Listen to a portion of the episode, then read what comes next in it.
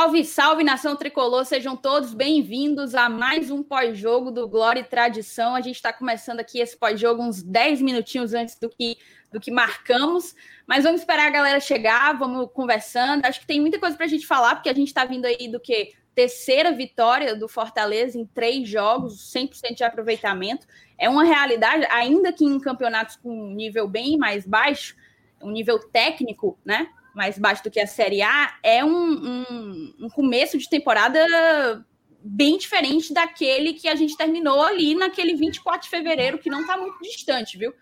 Então, a gente tem muito para falar. Queria desde já pedir para você papocar seu dedo aí no like para ajudar e fortalecer, mostrar para o YouTube que o nosso conteúdo é relevante. Se você não é inscrito no nosso canal, não deixe de se inscrever é, se inscreve e ativa o sininho da notificação para que você seja notificado sempre que a gente colocar conteúdo novo aqui. A gente está trabalhando muito forte essa nova plataforma. O Glória e Tradição, para quem não sabe, é um podcast, nasceu como podcast e está em todas as plataformas agregadoras de áudio. Spotify, Deezer, Apple Podcast, Google Podcast, e agora a gente está explorando novos formatos, né? E agora estamos aqui no, no YouTube tentando fazer uma resenha, beleza? Eu queria primeiro cumprimentar meus amigos, Felipe Miranda e Márcio Renato. Fala, Felipe. Fala, pessoal. Sempre é honra estar aqui presente com vocês aqui no Glória e Tradição. Hoje, para a gente falar de mais um jogo, estreia né, no Campeonato Cearense. E, poxa, tá até um tanto quanto estranho, né? Fortaleza 100% de aproveitamento nesse início de temporada. É claro, não é aquele futebol mais convincente, não é aquele futebol que faz a gente que agrada aos olhos, mas querendo ou não, os resultados estão sendo entregues.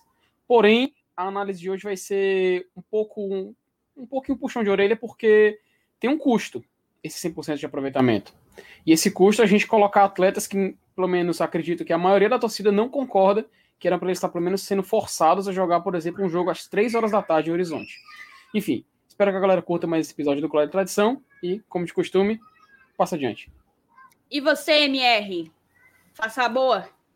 Fala, Thaís. Fala, Felipe. Todo mundo que está vendo ouvindo a gente. Bom, falar sobre essa estreia do Fortaleza no Campeonato Cearense, né? Conseguindo aí sua terceira vitória na temporada. É um jogo um pouco difícil de assistir, né? Assim, um jogo você entende ele dentro do contexto da temporada, aquele início, jogadores ainda se conhecendo em boa parte, né? É, mas para assistir, assim, às vezes eu tinha a sensação que eu estava lá em Horizonte, no meio daquele sol quente ali, porque deu uma esmorecida, né? Como a gente fala por aqui. Deu um esmorecido total, velho. Teve uma hora que eu me senti representada quando foi filmar ali o escanteio e a sombra do poste estava todo mundo lá, uma, uma carreirinha de jogadores do Fortaleza na sombra do poste. Olha, o nosso chat está sendo papocado aí, invadido pela galera do Bora Leão, a gente que está sempre trabalhando em parceria com o Dudu, é um parceiro tipo de YouTube e um parceiro de vida mesmo, um amigo que eu tenho para chamar de meu. E queria agradecer até a todo mundo Saulo, que tá Até o Saulo veio pelo BL. Ele, ele até comentou. o Saulo veio pelo BL, para você ter noção, meu filho, do alcance desse boy. Enfim, queria muito agradecer a todo mundo que está vindo pelo BL. Não deixa, não deixa de curtir aqui o nosso pós-jogo, não deixa de deixar teu like, papoca o dedo aí no like, se inscreve no nosso canal. A gente tem um perfil bastante complementar com o Bora Leão e eu acho que dá para vocês aproveitarem muito do que a gente pode trazer. Beleza? É, é isso, então. Já cumprimentei vocês. Ah, lembrei. Nordeste FC, né? Se você ainda não assistiu, não teve acesso à plataforma do Nordeste FC, só se o torcedor do Fortaleza tem direito ao Nordeste FC, que passa o campeonato cearense e a Copa do Nordeste. Então, se você ainda pretende assinar, tem aqui embaixo, ó. Tem o QR Code que te leva. Mostra aí, MR. O QR Code que te leva direto para o site da Nordeste FC para você assinar. E aqui embaixo, dois cupomzinhos do Glória e Tradicão. Você bota Glória e Tradical 10 para o plano mensal, Glória e Tradical 5 para o plano temporada, beleza? É isso, então. Eu acho que sem mais delongas, né? Sem muita demora, vamos começar com essa análise de jogo, assim mesmo. Fortaleza veio na sua terceira partida na temporada de 2021, sempre rodando, né? E eu acho que falar desse, de, dessa rodagem de elenco é muito importante, é muito importante. Só que eu, eu acho que é mais interessante a gente justamente deixar isso para o final, falar primeiro do que foi o jogo, para depois tentar ver se houve acerto na escalação colocada em campo, se houve erro, quem deveria ter tido chance e não teve. Tudo isso e um pouco mais. A galera no chat vai ajudando a gente, dizendo o que é que eles acham que teve de bom no jogo e o que é que vocês acham que teve de ruim no jogo, beleza? Vamos começar com essa análise. Manda, manda a tua visão desse primeiro e desse segundo tempo contra o Atlético Cearense, terceira vitória consecutiva do Fortaleza em 2021, MR. Olha, Thaís, assim, é um jogo que, que me lembrou um pouco em partes é, a nossa estreia contra o CRB, né? Um jogo que começou muito amarrado, assim. A sensação que eu tinha era que um time estava esperando o outro. Né? O Fortaleza estava esperando o Atlético, o Atlético estava esperando o Fortaleza, e aqueles 20 minutos iniciais eles não, não tiveram uma emoção sequer. Não teve um chute a gol, até teve uma finalização do Atlético de fora da área, mas foi um traque molhado, né? Depois dos 20 minutos, aí o Fortaleza ficou um pouco mais leve, conseguiu é, fazer algumas tabelas ali na frente da área, teve uma finalização e depois conseguiu fazer é, o seu gol, né? Assim, bom, é, o que tem a destacar é que foi uma partida controlada, né, do ponto de vista defensivo. É óbvio que a gente teve novamente um ou dois sustos, e isso aconteceu nas duas partidas anteriores também, mas de um modo geral, o Fortaleza foi um time que conseguiu ter uma certa dominância, né? Ele não é um time que fica tanto com a bola, curioso isso, é, é uma mudança de, de paradigma, de fato, né? O Fortaleza é um time que não, não é um time muito apegado à posse da bola, mas é um time que conseguiu não sofrer. Né? Ele consegue, é óbvio que o adversário é muito fraco, né? Se você for comparar com o nível das equipes da, da Série A, mas é, o Fortaleza foi um time que conseguiu ter uma segurança, não à toa passou é, o terceiro jogo sem tomar gols. Agora, tem algumas coisas que, que são importantes também de se destacar, né? Assim, o horário do jogo, três horas da tarde é uma coisa impraticável, né? Assim, você via que estavam dava para sentir o calor de casa, né? Da, da, daquele campo ali. E outro, o gramado também estava muito ruim, assim, a, a bola não corria. Estou parecendo o, o, o Rogério Senni falando, né? Do, do, gramado, reclamando. Mas era, a bola de fato não corria, a bola era, era sempre, que, sempre quicando, é tanto que as melhores jogadas que a gente conseguiu fazer foram por elevação, né? Os jogadores percebiam que a bola ela não conseguia deslizar pelo gramado, então tentavam um passe um pouco mais alto, um, a chamada elevação. O pior que o, que o, gramado enganava, né? Porque estava bem verdinho, você, você pensava que estava um tapete, mas em determinados momentos você realmente via que não era uma coisa que fluía, tinha muito do kick, né? Exato. Exato. Até o, o, Lucas Mota, né, que foi o que comentou lá pelo Nordeste FC, teve um torcedor que reclamou pelo Twitter que o gramado estava ruim, ele falou, não, daqui dá para ver que o gramado está ótimo, mas não era o gramado que estava ótimo, o gramado estava bonito. né? O, o, que define o gramado ser bom não é ele estar tá verde, é a altura da grama, é, se tem buraco ou não. E ali você vê que a grama estava muito alta, o gramado era muito fofo, né? E a bola ficava pulando. Parecia que você estava jogando no meio da rua com, com um paralelepípedo, né? Então, realmente, é, isso atrapalha muito a equipe que tem mais técnica, né? Isso é fato. Assim, o Fortaleza ele tem uma qualidade técnica maior, ele se faz valer mais é, de um gramado que fosse propício. Em termos de jogo, assim, do, do raio-x da partida, eu acho que é isso. É, tem alguns destaques individuais, mas a gente deixa para falar depois. É isso, então. Felipe, você tem alguma, alguma análise para fazer quanto a jogo, quanto ao que o Fortaleza conseguiu mostrar no primeiro e no segundo tempo? Ou sofrer? Mostrar ou sofrer, né? Thaís, por incrível que pareça, eu acho que, em, apesar da gente estar tá numa temporada que começou praticamente junta a temporada que se encerrou, e a gente está somente também no terceiro jogo, eu ainda acho um tanto quanto cedo para a gente chegar a uma conclusão sem falar com aquele medo de estar sendo precipitado.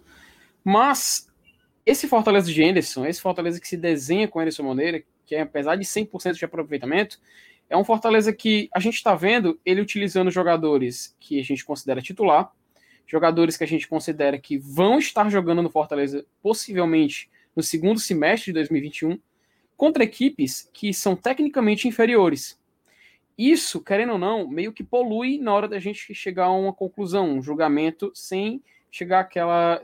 de forma incontestável, que eu quero dizer. Então, eu ainda acho um pouco cedo a gente chegar a uma conclusão.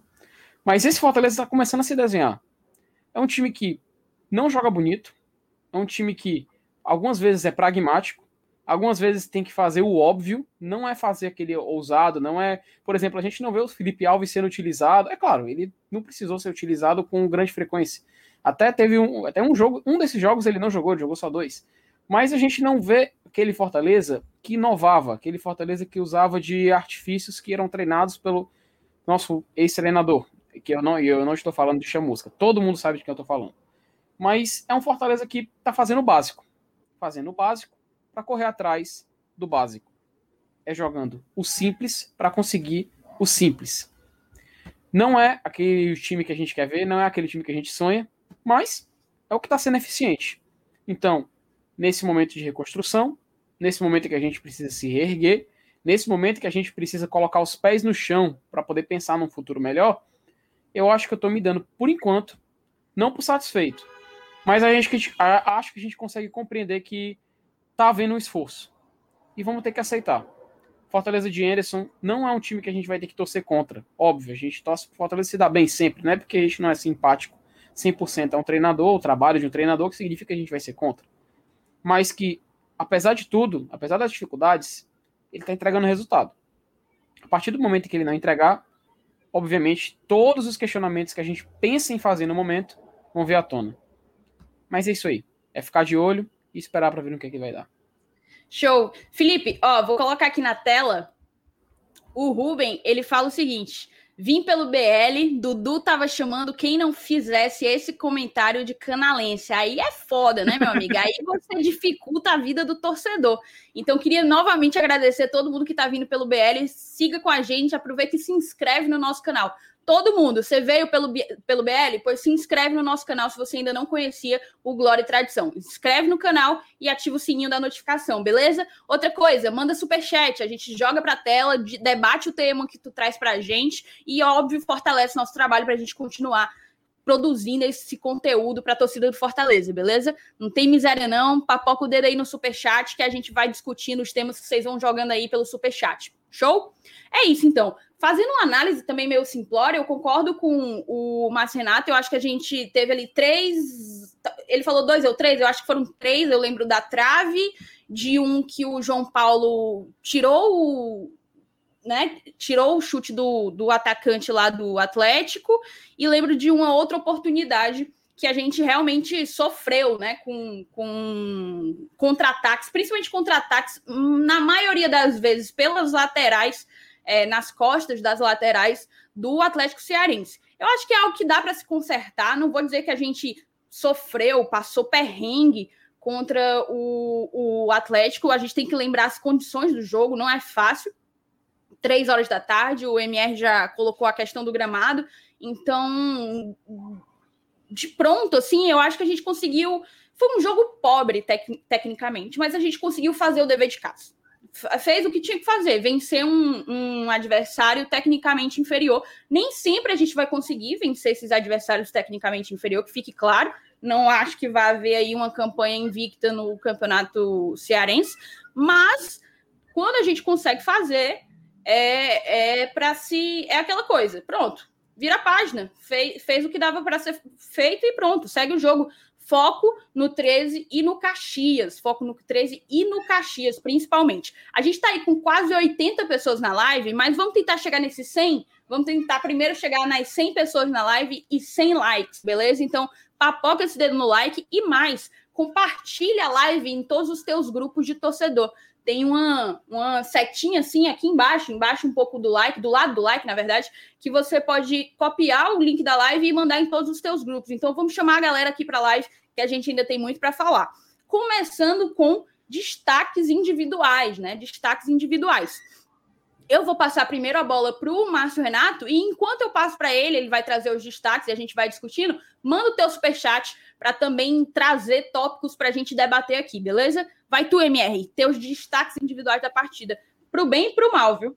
Tá. Bom, assim, eu acho que, a primeira análise positiva que a gente tem que mencionar, repetindo assim, mais ou menos, o, o pensamento do Felipe de que a gente não vai ter situações ainda nesse momento do, da temporada que vão nos saltar aos olhos e nos deixar mortos de empolgados. Isso não vai acontecer. Mas tem alguns elementos que a gente tem que levar em conta como muito positivos, mesmo dentro desse contexto.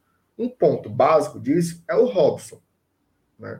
Ele é um atacante que veio para solucionar a nossa falta de gols. Né? A gente teve um ataque fraquíssimo na, na Série A, então ele vem como um cara que possivelmente pode resolver essa nossa necessidade de fazer gols, e ele chegou, dois jogos, dois gols. Ele não está jogando o fino da bola. Não é aquele jogador que você olha, meu Deus, que dominância do cara no ataque. Então, não, não é isso. Eu até acho que a entrada dele contra o Sampaio foi. Ele teve um desempenho um pouco melhor do que hoje, né? Mas isso é normal. Essa oscilação é normal, inclusive porque o é, jogador ele também se interessa mais por partidas que são mais importantes, né? Hoje a gente percebia que tinha o cunziadozinho de galo ali, você fica, toca a bola para lá. Hoje o Fortaleza não acelerou a bola em nenhum momento. Né? Praticamente não teve assim, uma jogada em que tivesse uma grande aceleração. Então você sente também que o time tirou um pouco o pé, por tudo aquilo que eu já falei anteriormente. Então, o Robson é um, é um ponto importante. O David é outro ponto importante, por motivos muito parecidos. Né? Ele que é um cara que está lá na linha de frente, vai ser.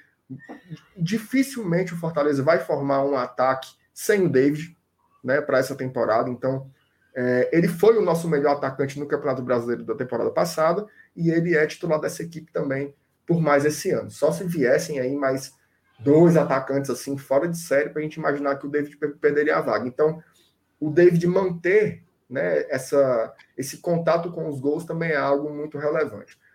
Tivemos uma estreia hoje, que foi a estreia do Ederson.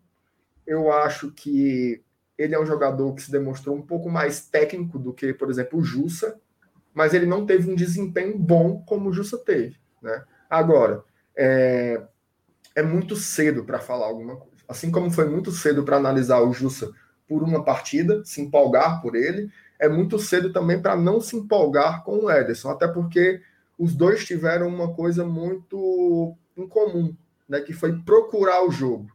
Eles procuraram o jogo todo o tempo, erraram bastante. Às vezes você sentia que coisas muito parecidas de um e outro, que eles não estavam se encontrando em termos de posição dentro do gramado. É como se eles estivessem meio perdido, não sabia se marcava, se se recompunha, se fechava a linha de passe, mas isso é normal para quem está chegando. É normal para um time que ainda está em formação.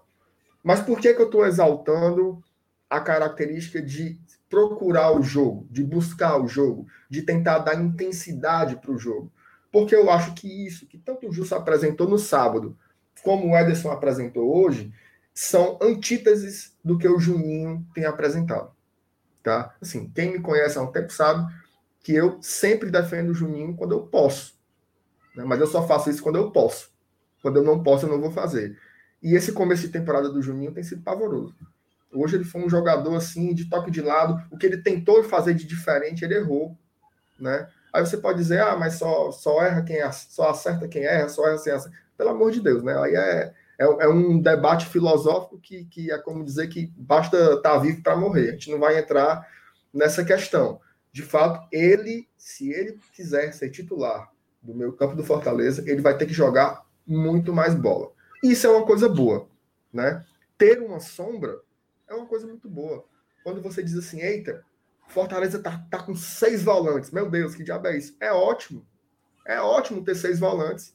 Ruim era quando só tinha dois. Quando você olhava para o banco, e com todo respeito ao Derlei, mas só tinha um Derlei. Então, ter jogadores que têm pelo menos o mesmo nível, isso atiça a competitividade na disputa pela posição. Então, eu acho que pode ser uma coisa muito positiva. Então, já falando dos destaques um pouco abaixo, boto o Juninho e eu coloco também o Tinga. Tá? Eu não sei até que ponto o Tinga está assim por um, por um desgaste físico, mas ele realmente está muito abaixo, muito abaixo mesmo. O Tinga não é um primor de jogador, nunca foi isso, mas ele sempre foi um jogador muito intenso nas partidas, sempre foi um jogador que se entrega muito nas partidas, e ele não está conseguindo ser isso. Está um pouco pregado, de repente o, o Tinga seja um jogador que mereça é, descansar um pouquinho. E eu queria fazer uma menção ao zagueiro João Paulo. Né? Assim, ele parecia um pouco nervoso hoje. Né? Não, não, não, não quero fazer nenhuma análise definitiva sobre o jogador, mas eu acho que é um atleta que a gente queria ver em campo. Né? Ele, ele até teve um lance meio bizarro ali, né? que eu fiquei até meio assim, constrangido, que ele tentou impedir que o, que o cara do Atlético, só quero chamar de Uniclínica, que o cara do Atlético batesse o lateral, ele ficou assim meio empatando. Aí quando ele percebeu que todo mundo estava vendo, né? Porque, enfim, Aí ele caiu no chão, sentiu uma cãibra lá, tá um lance meio constrangedor. Então, um jogador meio nervoso, né? E isso é importante para que a diretoria perceba que nós precisamos sim de zagueiros. Né? Como eu falei, torço muito para o João Paulo dar certo, para o Diguinho dar certo. Mas jogadores muito jovens vão oscilar, vão sentir o peso das partidas, por menores que elas sejam, né? A gente não tem a sorte de ter um, um cara de 18 anos, você vai colocar em campo e vai dizer: esse aqui vai jogar a Série A de ponta a ponta. Não tem isso. São jogadores que vão precisar fazer uma transição. Então, o João Paulo é um cara que precisa fazer essa transição. Ele ainda não está pronto, no meu modo de entender, para ser o titular do Fortaleza. E a gente vai ter que buscar esse jogador no mercado. Perfeito. Ó, a gente está com um pouco mais de 90 pessoas nesse momento aqui com a gente. Então eu volto a te pedir para papocar teu dedo aí no like, se inscrever no nosso canal se você não for inscrito, beleza? E compartilhar essa live em todos os teus grupos. Chama todo mundo, teus amigos tricolores, para fazer esse pós-jogo aqui com a gente. Batemos os 100, vamos tentar então chegar nos 150. É aquela coisa, chega na meta, dobra a meta, né? A ideia é essa, sempre. É, Felipe, eu queria que tu também analisasse esses destaques individuais. A gente está lendo aqui no, no chat muita gente falando que concorda com você, MR, quanto ao Juninho, muita gente questionando, inclusive, a renovação do Carlinhos e do Juninho. Isso é uma pauta que a gente, a gente já teve muito aqui né, no Glória e Tradição, mas podemos voltar a discutir. Mas eu queria saber, Felipe, é, a tua análise dos destaques individuais, e eu queria um pouco que tu desse tua opinião é, um pouco mais aprofundada em dois que acabaram passando talvez despercebidos aí, mas Luiz Henrique, que já não é tão uma novidade, né? Se, começou a se destacar numa crescente ali na reta final do Campeonato Brasileiro na Série A e já vem aí com, para mim, jogou muito bem no jogo do Sampaio Correia e hoje recebeu um, deu uma assistência, né, no caso, e do Torres. Eu queria que tu falasse do Luiz Henrique e do Torres, além dos demais, né? Aí é o, é o nosso Pikachu Pikachu na área?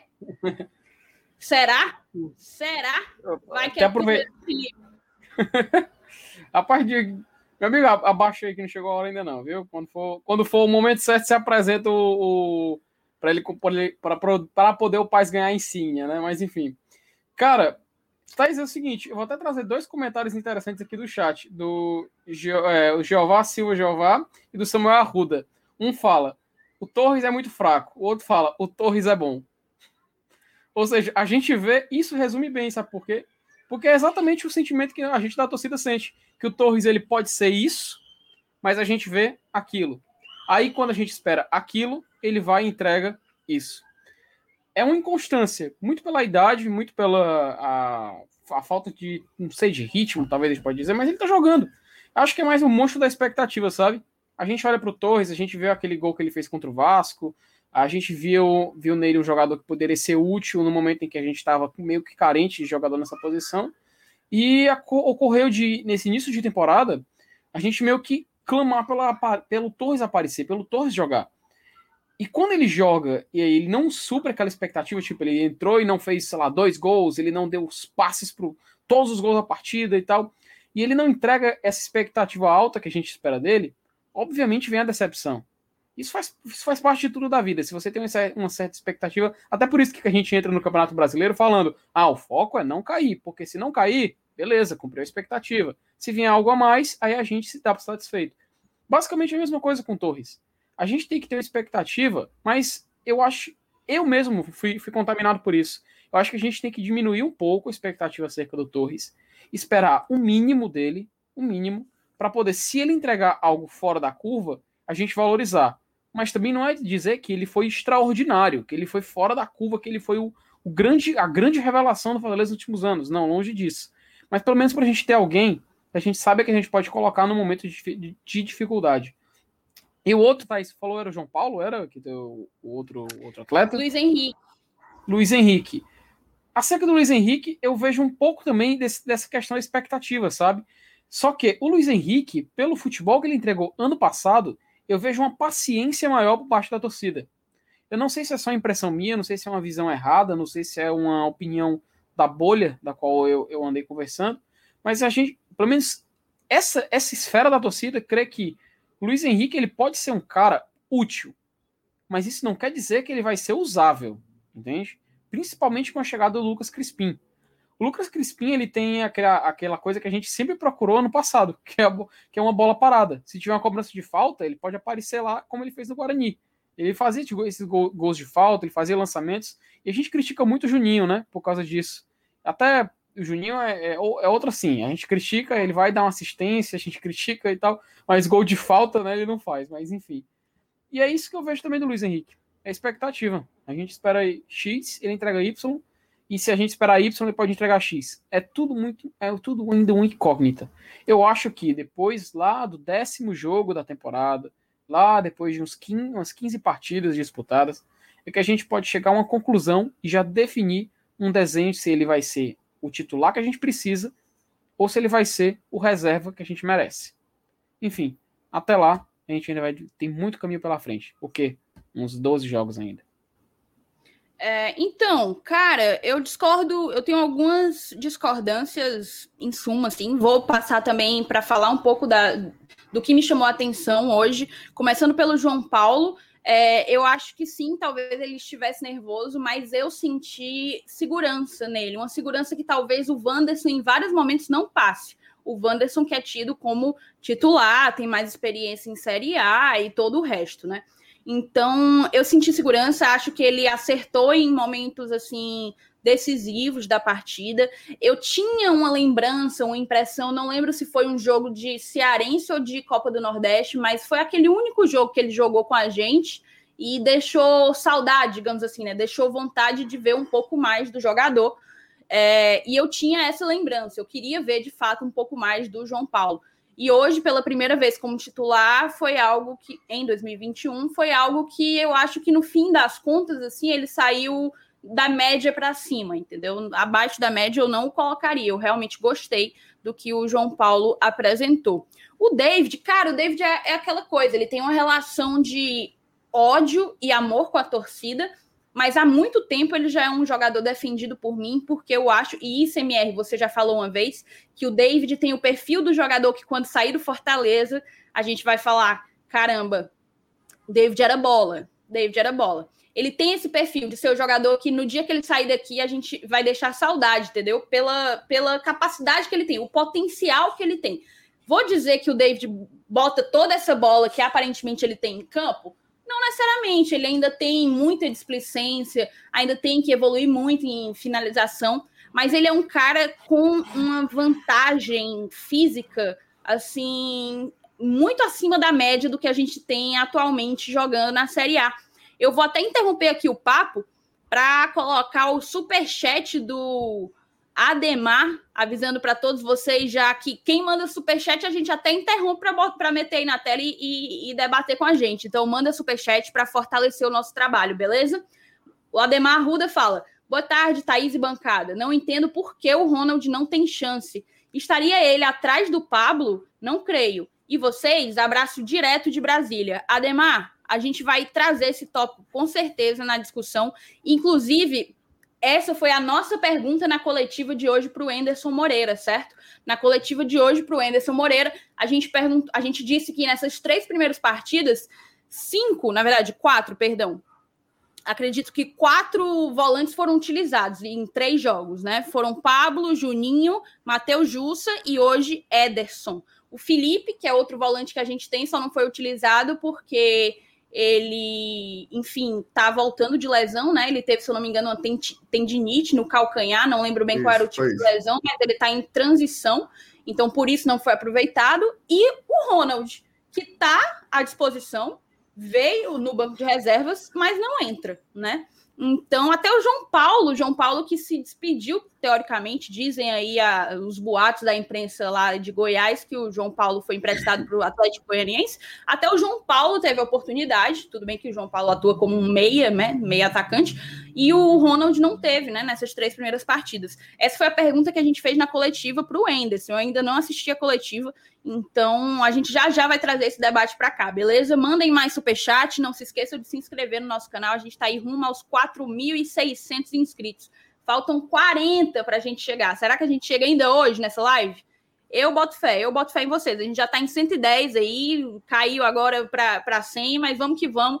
Vamos tentar chegar nesses 4.600 inscritos, beleza?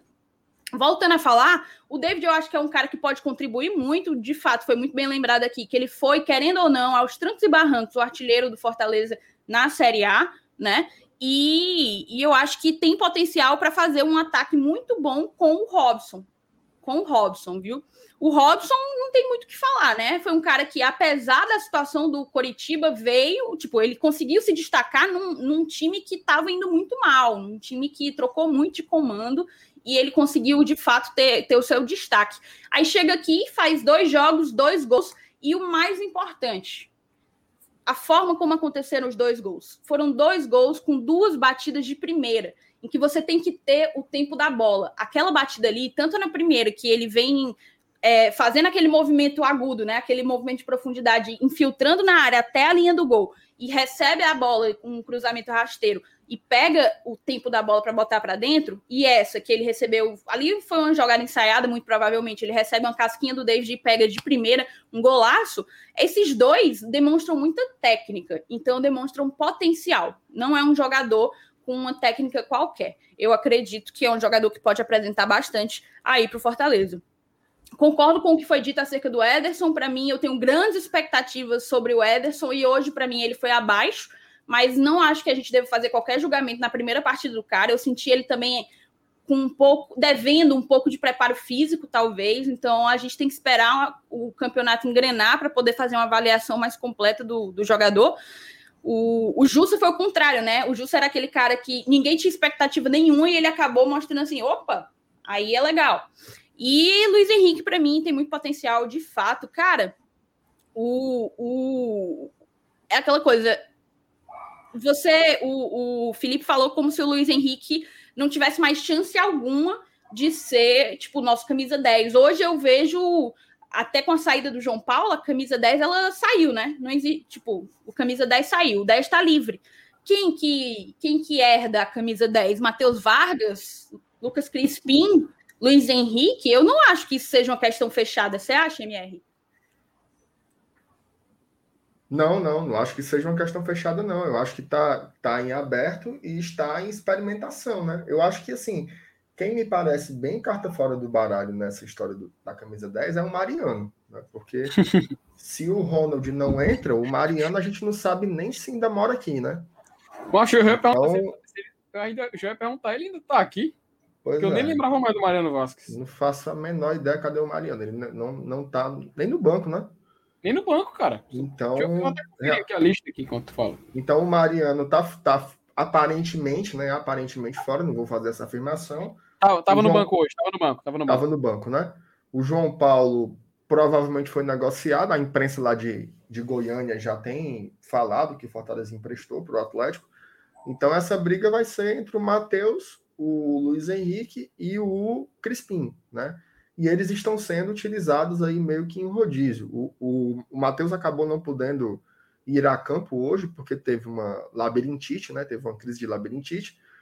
Mas pelo desenhado aí do, do negócio, eu, com certeza o Matheus iria jogar hoje, né? Não sei se ele sairia jogando, mas ele com certeza ia ter alguma minutagem. Então, essa briga pela camisa 10 certamente ainda está aberta. É isso, também acho que está aberta. E, não só acho que esteja aberta, como não tenho certeza se Luiz Henrique está fora da batalha, não. Eu acho que ele está muito dentro, muito dentro do, do, da disputa e é uma surpresa para a gente, né? Dando um pouquinho de continuidade, então, aí, vamos falar se o Enderson acertou na escalação, né? A gente tinha feito ontem um pré-jogo, eu e o Saulo aqui, e tínhamos montado um time totalmente diferente. A gente meio que só acertou três jogadores. Dos que foram a campo hoje, eu compreendo quase todos, considerando que a gente tem como rodar, mas eu ainda questiono a utilização do Quinteiro e do David na partida de hoje. Então, vou passar a bola para vocês é, para a gente tentar ver se Anderson acabou acertando e mais, assim, para não, não ficar muito repartida a pauta fazer a avaliação da escalação e fazer uma avaliação do trabalho do Enderson nessas últimas três partidas. Vamos tentar olhar para o trabalho do Enderson como uma página em branco que ele pegou para começar a temporada de 2021. Você primeiro, Felipe.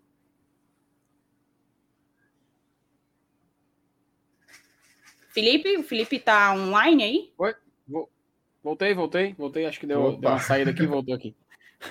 É, minha, me, pronto. Cora, desculpa, Thaís, eu não consegui ver tua pergunta até o final, infelizmente, minha Você gloriosa. Tá, tá, fugindo da pergunta, não, né, Felipe? Não, tô fugindo, não. Mas tu, tu perguntava sobre a utilização dos atletas. É... Não, eu, eu, perguntava sobre a escalação, cara. Se foi uma escalação correta e para uma avaliação do trabalho do Anderson também. Pois é, né, Thaís? Eu acho que o Anderson é aquela coisa. Ele tá fazendo eu acredito que ele está escalando jogadores que a gente não queria que jogassem agora, queria que os jogadores estivessem descansando, muito para poder ganhar um crédito. Eu acredito que é isso, sendo bem sincero. E de, em virtude das críticas, em virtude da pressão que ele sofreu, em virtude de todo mundo pedindo para trocar de treinador e tudo mais, do meu na live. é, amigo, aqui a, a, sempre parece isso. Mas assim, a gente olha para o Anderson e, e sempre pede para ele sair, pede para ele tipo trocar de treinador. E eu acho que ele tá apostando todas as fichas, ele tá, ele tá gastando todo o crédito que ele crédito que eu digo assim, de, de, de ele poder gastar essas fichas. Entende que eu tô tentando tomar cuidado com as palavras para não gerar uma interpretação errada. Mas ele tá gastando esses jogadores em jogos que, na minha opinião, não são úteis. Um jogo de hoje contra Atlético Cearense, campeonato estadual, eu não vejo porquê dele utilizar David Quinteiro e Felipe Alves. Eu não via. É claro, Felipe Alves a gente viu como ele foi útil naquela defesa, puro reflexo dele. Mas, poxa, eu não veria nenhum problema. Eu não sei se o Max Wallace está disponível, acredito que sim. Boeck poderia ter jogado essa partida. Eu teria economizado o Felipe Alves. Principalmente num jogo 3 horas da tarde em Horizonte, que é um sol muito forte, poxa, muito forte. A Thaís até lembrou daquela cena do poste. E utilizar o David, que ficou até o final. A gente eu vi na entrevista pós-jogo, ele respirando fundo, dando entrevista. Poxa, eu acho que foi um, um, cansaço meio que desnecessário. Mas é claro, ah, o David fez o segundo gol da partida, ele foi importante. Foi, foi importante. Mas um jogo como hoje, poxa, teria sido interessante a gente testar, sei lá, o Thiago Orobó logo começando a partida. Quero dizer, sabe? É claro, o Orobó não é o jogador que a gente vai, que a gente vai dizer que ele vai salvar o Fortaleza, vai ser o grande, grande atacante do time. Pois, Coloca o Ronald para jogar, que a gente vai já falar mais sobre. Coloca o Thiago Arobó para começar a partida. Bota o Boeck ou o Max Wallace para pegar mais minutos, para se a gente precisar trocar o goleiro, tudo mais. Aproveita esses jogos para testar, pô. É claro, tem um jogo importante contra o Caxias pela Copa do Brasil e a gente não pode perder esse jogo. Beleza. Então vamos, vamos pegar ritmo para esse jogo. Mas, por favor, vamos tentar pensar com mais calma. Vamos tentar não arriscar muito. Porque aquela, aquele momento que o David caiu no chão e a gente pensou que ele se machucou, imagina se ele se machuca e passa, sei lá, dois, três meses parado. O prejuízo que ia ser por causa de um jogo de estadual. Enfim, é uma preocupação que eu acho que é válida, que a gente tem que sempre trazer na mesa, porque eu acho que é arriscar demais quando não se precisa arriscar. Olha, o Inaldo França, ele sempre está aqui com a gente também nas lives, interagindo no Twitter, colocou que o Fortaleza anunciou Alex Santiago como novo diretor de futebol. Sai então Daniel de Paula Pessoa e entra Alex Santiago. Conheço o Alex, a gente fala um pouco disso no finalzinho da live, beleza? Quando a gente meio que encerrar o assunto Atlético Cearense e Fortaleza.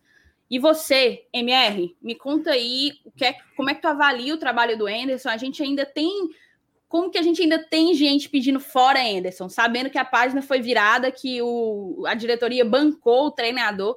É, como é que tu avalia e como que e, e, se tu teria feito diferente, né, na escalação do jogo de hoje? Bom, assim, eu acho que a explicação ela tá nesse cenário, né, do Anderson ainda estar sob pressão. Todas as decisões que são tomadas agora, que são dentro de um planejamento que eu vou tentar explicar um pouco como eu enxergo agora, é feito dentro desse contexto onde o treinador não tem tranquilidade, né? Porque hoje eu vi muita gente comentar o seguinte: devia ter botado o sub-20. Ok, era possível ter colocado o sub-20 hoje. O Atlético Cearense, como a gente percebeu em campo, não é uma galinha morta. Talvez tivesse vencido o nosso sub-20. Nesse momento, as pessoas estariam pedindo a cabeça do Enzo. Então, não é uma decisão fácil abrir mão de vencer a partida. Por quê? O que vai dar uma certa tranquilidade para ele nesse momento é uma sequência de vitórias. Então ele vai ter que buscar isso em alguma medida e é isso que ele está buscando. Sobre os dois exemplos que vocês citaram, o Quinteiro eu realmente não consigo entender, mas o David eu entendo. O único jogo que o David fez nessa temporada foi no dia 3, que foi na estreia contra o CRB. Ele não jogou contra o Sampaio, porque ele teve uma suspensão. Se ele não jogasse hoje, aí ele teria que jogar sábado, tendo, sendo que já vai ter um jogo na quarta importante, né? Se ele não jogasse no sábado, seriam 15 dias de diferença do último jogo. Isso seria ruim para o ritmo de jogo. Eu acredito que a estratégia que o Anderson utilizou foi jogar com jogadores que ele quer contar na partida de Caxias hoje e, um, e colocar uma outra parte do grupo para jogar no sábado contra o 13, que é um jogo aqui, um adversário de Série D. Então, o foco principal que eu consigo enxergar é que o Edson já está pensando lá no jogo do dia 17 contra o Caxias, que é um jogo que vale muito, né? É o primeiro jogo decisivo, de fato, é, do Fortaleza. Sobre esse formato, assim, o Anderson está fazendo o quê? Primeiro jogo ele teve uma escalação, na segunda partida contra o Sampaio ele mudou cinco peças, e agora para o terceiro jogo contra o Atlético ele mudou oito peças. Ele mudou oito jogadores do time que entrou em campo sábado para o time que entrou em campo hoje. Isso é um rodízio, gente. É assim mesmo, é um rodízio. Ele vai variar. No jogo de sábado contra o 13, ele provavelmente vai mudar mais uns seis, sete, oito jogadores. Esse começo de temporada é a chance do Enderson fazer isso. E o Enderson só tem mais um mês para fazer isso. Por que, que só tem mais um mês? Dia 10 de abril é o último jogo da primeira fase da Copa do Nordeste, que é o jogo contra o Confiança. Depois do dia 10 de abril, meu amigo, é só mata-mata e depois a Série A. Então, se o Enderson não fizer essas experiências agora, ele vai fazer quando? Né? É tanto que das, das contratações novas que ele fez, só o Daniel Guedes ainda não estreou, inclusive nem no banco esteve hoje. Não sei se está precisando ainda aprimorar a parte física, o que é que é, mas ele nem para o banco foi hoje. Então, assim, é, o trabalho do Anderson não está encantando, mas eu entendo o que ele está tentando fazer. Né? Não é uma coisa irracional, porque fica parecendo às vezes que o cara é doido e está fazendo um negócio aleatório. Não, ele tem um planejamento. Ele está mirando em duas situações agora uma experimentação dos jogadores que ele trouxe e está fazendo um rodízio para isso, e ele está focando na decisão do dia 17. O que é que eu consigo perceber já do trabalho do Anderson? Primeira coisa, o Fortaleza não é mais um time que se vale majoritariamente da velocidade. Tá? O Fortaleza não é mais aquele time dos pontas velocistas que pegam a bola, aponta no rumo da venta e vai até onde der. Não é mais isso. Não é mais isso. O Fortaleza me parece muito mais um time que está privilegiando a ocupação de espaços. Hoje a gente enxerga no meio-campo. Eu me lembro demais, demais, demais das críticas que mais se falavam sobre o Fortaleza era que havia um buraco no meio campo. Eram os dois volantes, os quatro atacantes. Sempre que o Fortaleza ganhava, se elogiava pelo time ser compactado. Quando o Fortaleza perdia, se criticava por haver um buraco entre o meio-campo e o ataque. O Enderson parece que está tentando trazer um pouco mais de equilíbrio entre isso. Está povoando um pouco mais o meio-campo. E ele está experimentando. É tanto que, em algum momento, o Enderson tentou fazer uma coisa, que foi colocar três volantes. Ele colocou o Pablo. Aí, na hora, o próprio comentarista já corneta. Ele fala assim: olha aí, tá tentando segurar o resultado. É óbvio que não, gente. É óbvio que ele não estava tentando segurar o resultado, porque naquele momento do jogo, o Atlético não estava oferecendo risco algum. Ele estava tentando experimentar uma outra forma de jogar. Né? Ou vocês acham que, caso a contratação do Blanco se confirme, a contratação de um sexto volante para o elenco não é porque o Enderson está pensando em utilizar, de repente, uma experiência com três volantes a depender da partida. Como o próprio Rogério Senna fazia nos jogos mais difíceis e de resultados mais brilhantes que nós tivemos, como contra Inter, Atlético, Atlético Mineiro, Palmeiras, o Fortaleza jogou com três volantes. Então, é possível que ele esteja fazendo isso. Então, eu imagino que ele esteja é, fazendo essas experiências. O Fortaleza hoje, ele é um time que está oficialmente se consolidando como um time reativo. Né? Você vê que mesmo contra o Atlético, o Enderson não está não tá propondo o jogo, construindo, indo para cima, porque eu acho que ele está tentando montar o time de acordo com o que ele acha que vai ser preciso jogar na Série A. Não adianta o Fortaleza ser um time que vai ter a, a posse de bola, o toque refinado, se na Série A ele não vai tentar jogar assim. Eu acho que ele vai. Fortaleza não vai ser o time que vai é, construir o jogo. Um outro ponto, para finalizar, que eu queria ressaltar, é o uso da bola parada. Né? É, é óbvio que a bola parada do Juninho ela, ela tá com muitas falhas, a gente vê que ele erra muitos lances, mas a bola parada decidiu o jogo contra o CRB, a bola parada abriu o placar contra o Sampaio Corrêa e a bola parada abriu, abriu o placar hoje. Então, esses três primeiros jogos da temporada, o Fortaleza conseguiu sair do zero no placar com o uso da bola parada. É uma definição absoluta sobre o que vai ser? Não. Mas a gente está tentando enxergar alguns elementos já nesse início de trabalho do Enderson. É, ele é um técnico com medidas, às vezes, convencionais, irritam um pouco, por exemplo. Pode se sentar no seu sofá. Salvo alguma excepcionalidade, só vai ter uma alteração com 15 do segundo tempo. Pode morrer seis pessoas no campo. Ele vai pensar assim: não, tá na hora não. Isso é bem convencional. Se irrita o torcedor, eu entendo, eu também fico, também fico irritado. Por que, que não muda logo? Porque ele não vai mudar. Né? Porque é uma coisa mais ou menos de praxe em treinadores convencionais. Mas a gente não pode dizer que ele não está tentando. Né? Como ele está pressionado, precisava ganhar ao passo que experimenta. E está conseguindo fazer as duas coisas, experimentando e ganhando jogos. Se em maio a gente vai estar tá feliz com o Anderson, mudando a hashtag para Fica Anderson, eu não sei. Aí é do futebol. Mas ele está tentando. Isso a gente está vendo. É isso, cara. Eu concordo em gênero, número e grau, velho. Agora você deu um pouco de show, né? Agora você. Você foi um espetáculo, MR. Você foi um espetáculo. Concordo em gênero, número e grau. Acho que essa é a avaliação que eu faço do trabalho do Anderson.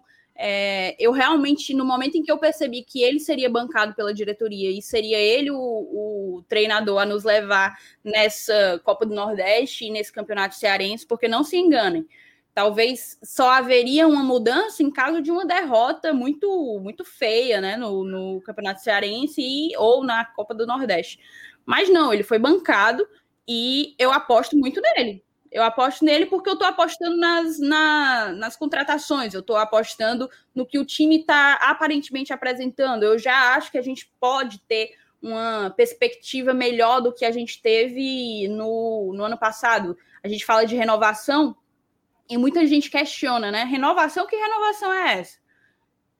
Renovou com Carlinhos, 34 anos, renovou com Juninho, 34 anos.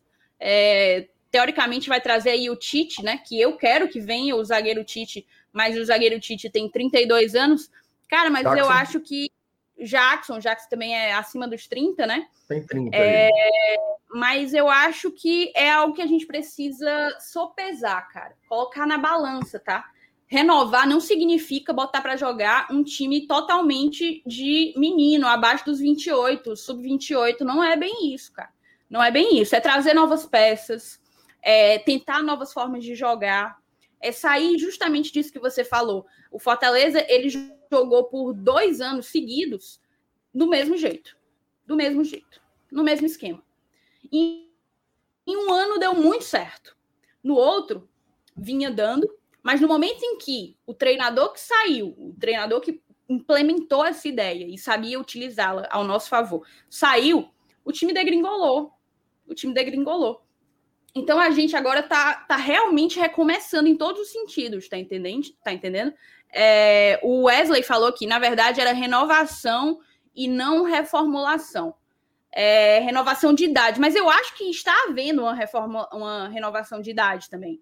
A gente tem aí o Ronald, a gente tem o Pablo, a gente tem o Luiz Henrique, o Ederson é muito novo, o João Paulo, que voltou a ser aproveitado, é novo. O David é novo. O Torres, que está sendo aproveitado, é novo. O Crispim é novo. O Jussa é novo. Enfim, eu acho que está havendo os dois, mas talvez, eu concordo, não no grau que a gente que a gente que a gente esperou, digamos assim. Mas eu acho que está sendo um trabalho acreditável, entendeu? E eu tô apoiando, velho, porque eu tô gostando do que eu tô vendo. No momento em que eu só, achar só que. Um, só, um, só um parêntese, Thaís, bem rapidinho, desculpa tomar a tua fala. não, pode falar. Fluminense 2, Fortaleza 0, foi no dia 25 de fevereiro. Tem 14 dias. Tem 14 dias que a gente saiu da Série A. Tipo assim, já estão querendo ver um time novo, transformado, banhado e cheiroso. Não é assim. Né? Não é assim. Queria muito que fosse. Ah, rapaz, eu queria, eu queria. Mas não é. Né? Mas não é. Então, precisa ter um pouco de paciência. Dói, mas tem que ter, não tem jeito. É isso. O, o Wesley, ele, ele chegou a dizer, ó. Ele falou que a gente foi enganado nesse trocadilho de renovação e reformulação. Eu não acho. Porque eu acho que as duas coisas se complementam. Tá entendendo? Eu acho que as duas coisas têm se complementado. Tem saído gente, não vamos esquecer que saíram quem? Me ajudem. Ederson, Roger Carvalho, Gabriel Dias, Derlei. Derlei. Paulão. Paulão. Uh, por hora, o João Paulo vai estar de saída, né? É. Acho que o Bergson também foi emprestado, então saíram vários e estão chegando vários. Então a gente está tendo aí uma reformulação. Ponto. Renovação. Eu acho que o nosso time desse ano, quando a gente estrear na Série A, não vamos esquecer disso que o MR está lembrando, que a gente não faz, sei lá, não faz 15 dias que a gente estava jogando a Série A 2020. Então eu acho que quando a gente chegar na Série A, a gente vai ter um time mais novo do que o que a gente estava jogando. A gente era o, o, time mais velho, praticamente, a média do time titular mais velha da Série A. Entendeu? Então eu acho que isso vai ser algo que vai ser mudado também. Então eu avalio o trabalho do Anderson, se a gente for avaliar de fato é, esses três últimos jogos, que foi o reinício que foi dado a ele, né? O voto de confiança que foi dado a ele pela diretoria eu avalio como positivo. Tô gost... Assim, de fato, não é aquela coisa que enche os olhos, mas se cumprir o objetivo, meu amigo, tá valendo, tá ligado? E eu vi aqui no chat, depois eu vou voltar um pouco, é, a galera falando. O, no... o Enderson, ele é limitado. É... Desculpa até quem, quem fez o, o comentário, mas é porque passou batido aqui para mim. O Enderson é limitado e o máximo que a gente vai conseguir é um troféu escapamento. Foi isso que ele falou. É, cara, se ele ganhar uma Copa do Nordeste e ganhar um troféu escapamento, tá ótimo. Porque a gente, a gente tá nessa, tipo, é, tá aqui, foi o Ronald Aragão. Ele, ele coloca assim: a questão do atual treinador é que nossas perspectivas serão limitadas. A melhor perspectiva seria o troféu escapamento. Não vislumbro nada diferente para quem não tem ousadia. Cara, eu acho precipitado. Eu não tenho como, como bater o martelo em cima disso, não tenho. E eu acho que se a gente conquista um campeonato regional, ou mesmo um manjadinho, por exemplo, e se mantém na Série A, quem sabe conseguindo uma vaga na Sul-Americana, isso é um, um objetivo concluído. Isso é o campeonato do Fortaleza, tá ligado? É como eu avalio. Não sei vocês. Aí agora, vamos lá, vamos falar de tópicos que foram trazidos, inclusive pelo Ademar. O Ademar que mandou o superchat para a gente, inclusive, volta a pedir para vocês, galera. Mandem superchat, porque vocês não fazem ideia de como fortalece o nosso trabalho. Para a gente estar tá aqui todo dia produzindo conteúdo gratuito pelo Fortaleza. Então, se você puder, manda o seu superchat. Aproveita que a gente está nesse. A gente meio que terminou a pauta do pós-jogo e vamos começar a entrar nas pautas que vocês trazem para a gente. Então, manda um superchat com pauta nova para a gente ir renovando aqui o papo, beleza? Vamos falar do superchat do Ademar, sobre o Ronald, que o Ronald, no caso, teria perdido espaço, né? E, de fato, eu até expliquei que foi a pergunta que a gente fez ao Anderson na coletiva, e eu queria ouvir a tua opinião, é, MR, sobre essa eventual perda de espaço do Ronald. Assim, o que a gente pode fazer é, uma, é lançar algumas hipóteses, né? Porque, de fato, até estou curioso para, depois que a gente encerrar aqui, a gente ver a coletiva do Anderson para saber o que ele respondeu. Né? Essa realmente é, é uma grande dúvida. Agora, alguns elementos para a gente colocar aqui na mesa para a gente tentar pensar. Primeiro, o Ronald, ele, depois que o Ceni saiu, ele perdeu o espaço de um modo geral. Ele perdeu o espaço com o Chamusca e também perdeu espaço contra o Anderson. Pouquíssimas vezes que ele, que ele entrou. É, me parece, certo? E aí eu, onde eu lanço uma tese, até que eu já falei no, no programa de domingo que eu estava aqui com o Saulo, que a gente estava tentando analisar né, alguns elementos que a gente já conseguia ver no Fortaleza do Anderson Moreira. Eu tenho a impressão que o Anderson prefere um meio-campo mais físico. Tá? tenho a impressão. As contratações que... do Jus e do Ederson indicam um pouco isso, né? As contratações indicam um pouco isso e a forma como ele coloca ali os volantes para jogarem me parece ser bem diferente da forma como o Ronald joga, né? O Ronald ele é um volante que tem uma técnica muito boa, ele, ele é um cara que tem até um drible, ele sabe jogar com a bola perto do pé, a bola coladinha ali do pé, tem uma boa infiltração, mas ele não é um cara que se impõe fisicamente. Né? Não só pelo tamanho, porque a diferença dele para o Juninho é a diferença de 4, 5 centímetros, é uma coisa até irrelevante. Mas é algo, é algo a se considerar. Então, quando ele traz Jussa, Ederson, tem o próprio Felipe, que tem mais de 1,80, é, o Pablo, né? Por que, que ele colocou o Pablo e não colocou o Ronald? O que é que o Pablo tem que o Ronald não tem? Era o que eu ia te perguntar. A, a Por que, que o Pablo que... ganhou mais minutos hoje e o Ronald não pôde estrear na, tipo, no, em 2021, né? Então, pegando por essa pista aí, a única coisa que eu consigo pensar é isso. É um jogador com mais condição física, que pode, de repente, trazer uma competitividade para o jogo, mais pela imposição física do que pela imposição técnica. Eu tenho a impressão que o Anderson, a forma como ele imagina ali os volantes sustentando a defesa, eu acho que ele prefere jogadores desse perfil. Agora, o que me espanta um pouco mais, e isso talvez tenha a ver com o fato dele não conhecer ainda muito bem o que todos os jogadores podem entregar, é que o Ronald não necessariamente ele precisa jogar ali. A gente já viu o, Anderson, não, perdão, o Ronald. Não necessariamente o Ronald precisa jogar ali. A gente já viu o Ronald jogar mais à frente, né? Inclusive nesses jogos que eu citei anteriormente, em que o Fortaleza foi como três volantes, quando o Fortaleza estava com a bola, muitas vezes o Ronald jogava praticamente de ponta direita. Né? Então ele tem virtudes ofensivas muito interessantes. É... Agora, se ele vai perder o espaço totalmente, se ele vai ser utilizado em outra posição, se ele vai ser emprestado, aí a gente só vai saber com o tempo. O que a gente tem como lançar aqui são suposições. Eu queria muito ver a resposta do Anderson, mas eu duvido que numa coletiva ele vá dar um veredito sobre o jogador, porque isso não existe. O cara vai chegar na coletiva e vai dizer, não, não tem interesse em aproveitar o jogador. Eu acho que ele vai dar aquele Chico Pezão, né? Vai dizer, não. O famoso H. É, é, não, graças a Deus, se Deus quiser, o atleta vai ser ó, aproveitado na oportunidade aproveitado melhor. O mais rápido é. possível. A gente está rodando elenco, né? Então é. vai ter, vai chegar é isso, a chance né? dele, vai chegar a chance dele, o coletivo é isso, o grupo está fechado, Exato. focado melhor para a equipe. É isso Todos que vai ter. ter chance. Exatamente, exatamente. Cara, é o seguinte: é, o Lennon, nosso nosso padrinho, né? Ele, ele fez o apoio e nos apoia, tá no grupo de apoiadores. Ele até colocou aqui, vou procurar o, o comentário dele, enquanto. Aqui, ó. Ele coloca que o Juninho tá para compor elenco. Para ser titular, não. Mas, cara, eu acho que de fato as contratações que a gente fez vêm para colocar o Juninho no banco. Se essas contratações não conseguirem colocar o Juninho no banco, velho, aí tá complicado.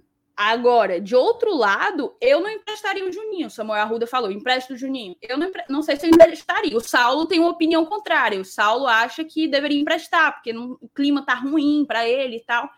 Eu não emprestaria porque eu acho que, assim, a gente tinha um perfil de volantes, que era Juninho e Felipe. Não são volantes físicos, são volantes construtores, como se diz no futebol moderno, né? Volantes que cujo foco é o passe e que acabam trabalhando na construção de jogadas ofensivas. Beleza, era esse o nosso perfil. Foi em 2019, foi em 2020. Agora a gente contratou aí Ederson e Jussa, que tem um perfil oposto. O MR já indicou isso quando estava analisando um pouco do, do trabalho do Anderson e do, dos próprios destaques individuais dos meninos. Então, o que é que Fortaleza quer? O que é que o técnico pediu? Pediu caras físicos, de imposição física, que marcam a maior presença ali no meio-campo, que estão ali com. que tem a marcação como uma prioridade, não mais a construção de jogadas, até porque o Anderson usa um camisa 10, né? Usa o meia que vai construir, vai balancear a bola, distribuir e tal. Então, velho, eu acho que a gente tem que ter um pouco de um e um pouco de outro. Se o perfil do Enderson é manter um meio de campo físico, massa, mas que tenha a opção no banco para colocar um volante construtor caso a partida peça isso, entendeu? Então, por essa razão, eu não, eu não emprestaria o Juninho, só por essa razão. O, eu até falei que o, eu vou passar aí para o Felipe, porque eu acho que o Felipe entrou em discordância, mas antes de pa passar para o Felipe, eu vou. Peraí, peraí, calma antes de passar para o Felipe, eu vou lembrar, eu falei que o Lennon era nosso padrinho. Para quem não sabe, o Glória e Tradição tem um financiamento coletivo, né? A gente tem um grupo de padrinhos, quase 100 padrinhos, tá? 90 e lá vai cacetada. Que, a depender dos planos, o mínimo você já entra no grupo, que é um grupo super resenha, muito massa mesmo. A gente está o tempo inteiro falando de Fortaleza e de futebol.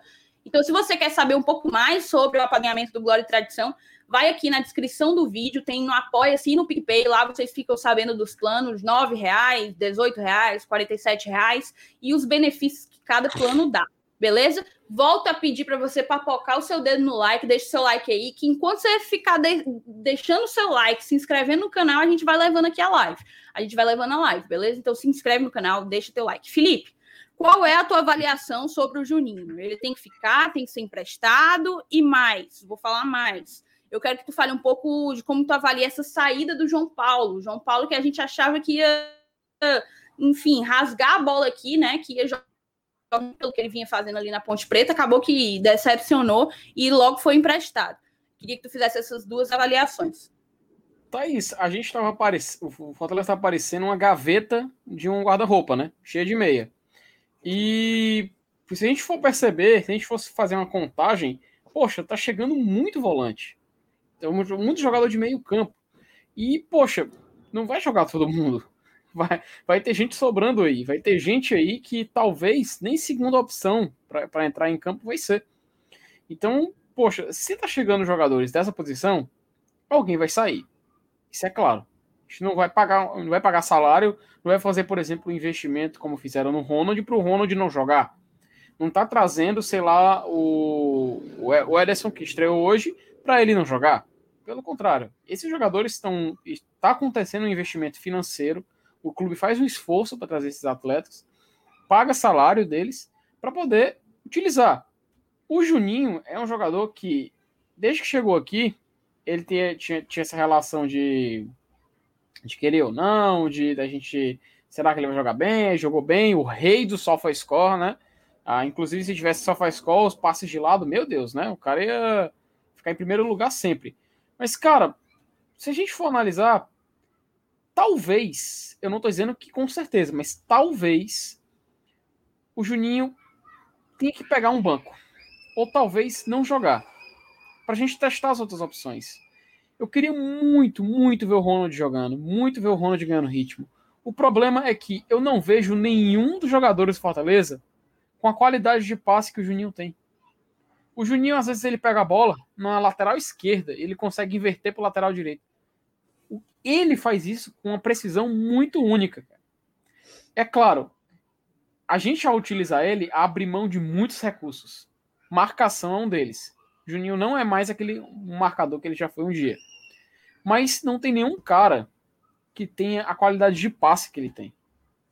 É isso que me preocupa. Falta um jogador do Fortaleza que completo, que reúna essas características. E tem esse jogador no elenco. A gente tem esse volante. Só que esse volante já joga. E esse volante se chama Felipe. Ele não tem o passe longo do Juninho. Mas todas as outras características ele consegue ter. E ele é completo por isso. Muita gente critica ele e não dá o devido valor. Que ele sim é o meu volante incontestável. Ele sim é um cara que eu não quero que Fortaleza abra mão. Eu acho que boa parte da torcida que consegue enxergar isso vê isso. Que o Juninho, Juninho, perdão, que o Felipe não pode sair desse time do Fortaleza. Inclusive, o pessoal fica falando: ah, o Flamengo, o blindado fez lá uma lista no Flamengo de jogadores e tal. Poxa, eu digo logo: se tiver o nome do Felipe e do Felipe Alves, que também é Felipe, né, por coincidência, e por acaso esses dois jogadores saírem do Fortaleza, Felipe Alves nem tanto, porque de goleiro a gente está bem servido. Agora, Felipe Volante é um cara que a gente não pode abrir mão nunca, na minha opinião, pelo menos por um bom tempo. Continua ele aqui, porque ele ainda tem muita lenha para queimar. É isso, então.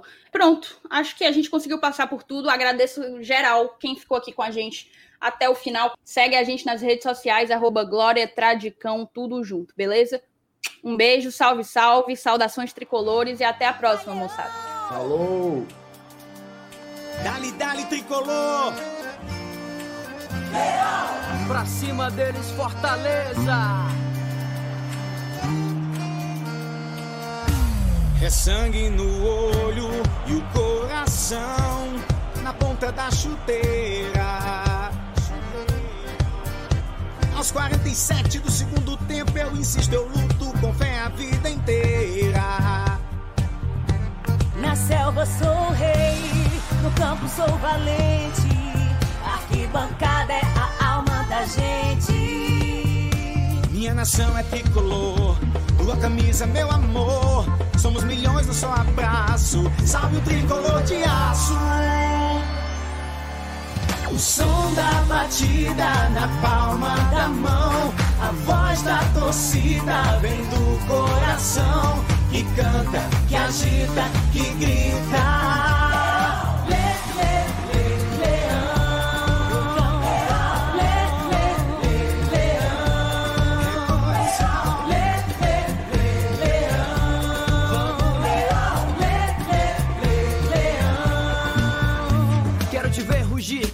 Ganhar dentro e fora do gramado. Eu vou apoiar. Joga com garra, leão. Faz mais um gol, que emoção. É a maior torcida, que beleza. O meu time é o Fortaleza. Minha nação é tricolor, tua camisa é meu amor. Somos milhões, eu só abraço. Salve o tricolor de aço.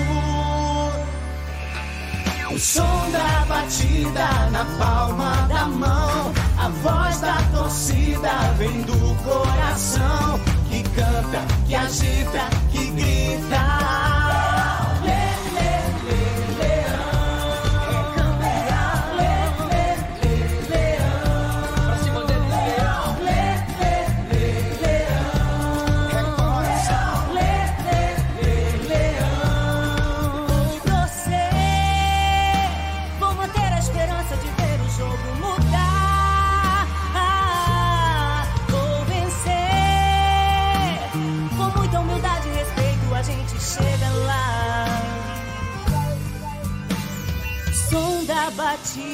Na palma da mão. A voz da torcida vem do coração que canta, que agita, que grita.